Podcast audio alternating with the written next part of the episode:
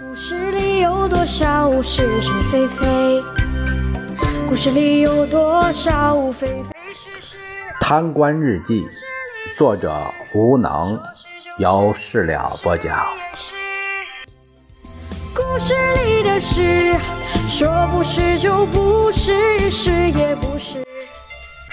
在下江市，轰动了一起拖欠农民工工资的恶性事件，数百人聚集在下江市政府大门前，拉起横幅：“还我工资，还我血汗钱！”下江维稳办领导出面了解情况，反馈给市政府领导。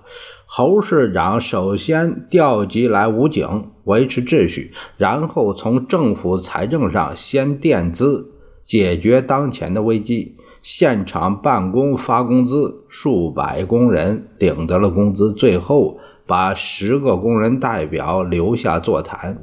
工人代表们感谢政府主持公道，个个是面带喜色。侯市长最后说。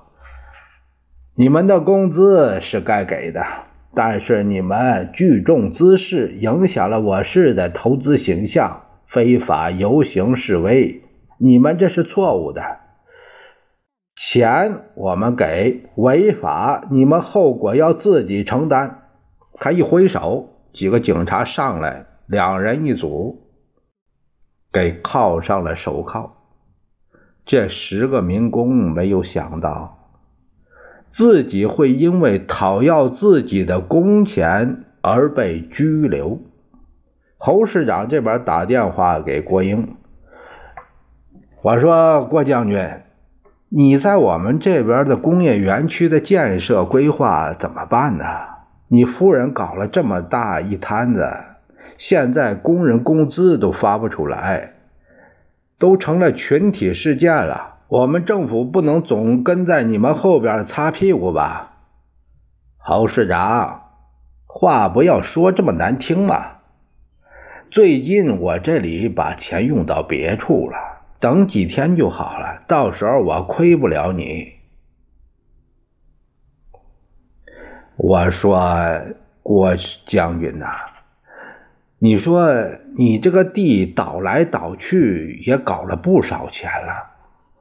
差不多就放手吧，哎，你这样搞下去，到时候没办法向当地的人交代呀。你走是走了，我该怎么办？侯市长，我跟你说了，过两天我一定把这个事儿给办好，你放心。侯市长没有等来烂尾楼的转机。他听到了郭英的父亲朝歌军委副主席郭雄被查的消息，一棵大树倒了，郭英老婆的商业帝国也跟着崩了盘。这个不可一世的衙内最年轻的少将也跟着锒铛入狱。据公开的信息显示，郭雄的问题主要是卖官鬻爵。他的儿子郭英嚣张地说。他们这些将军一半都是我爸爸提上来的，算个毛！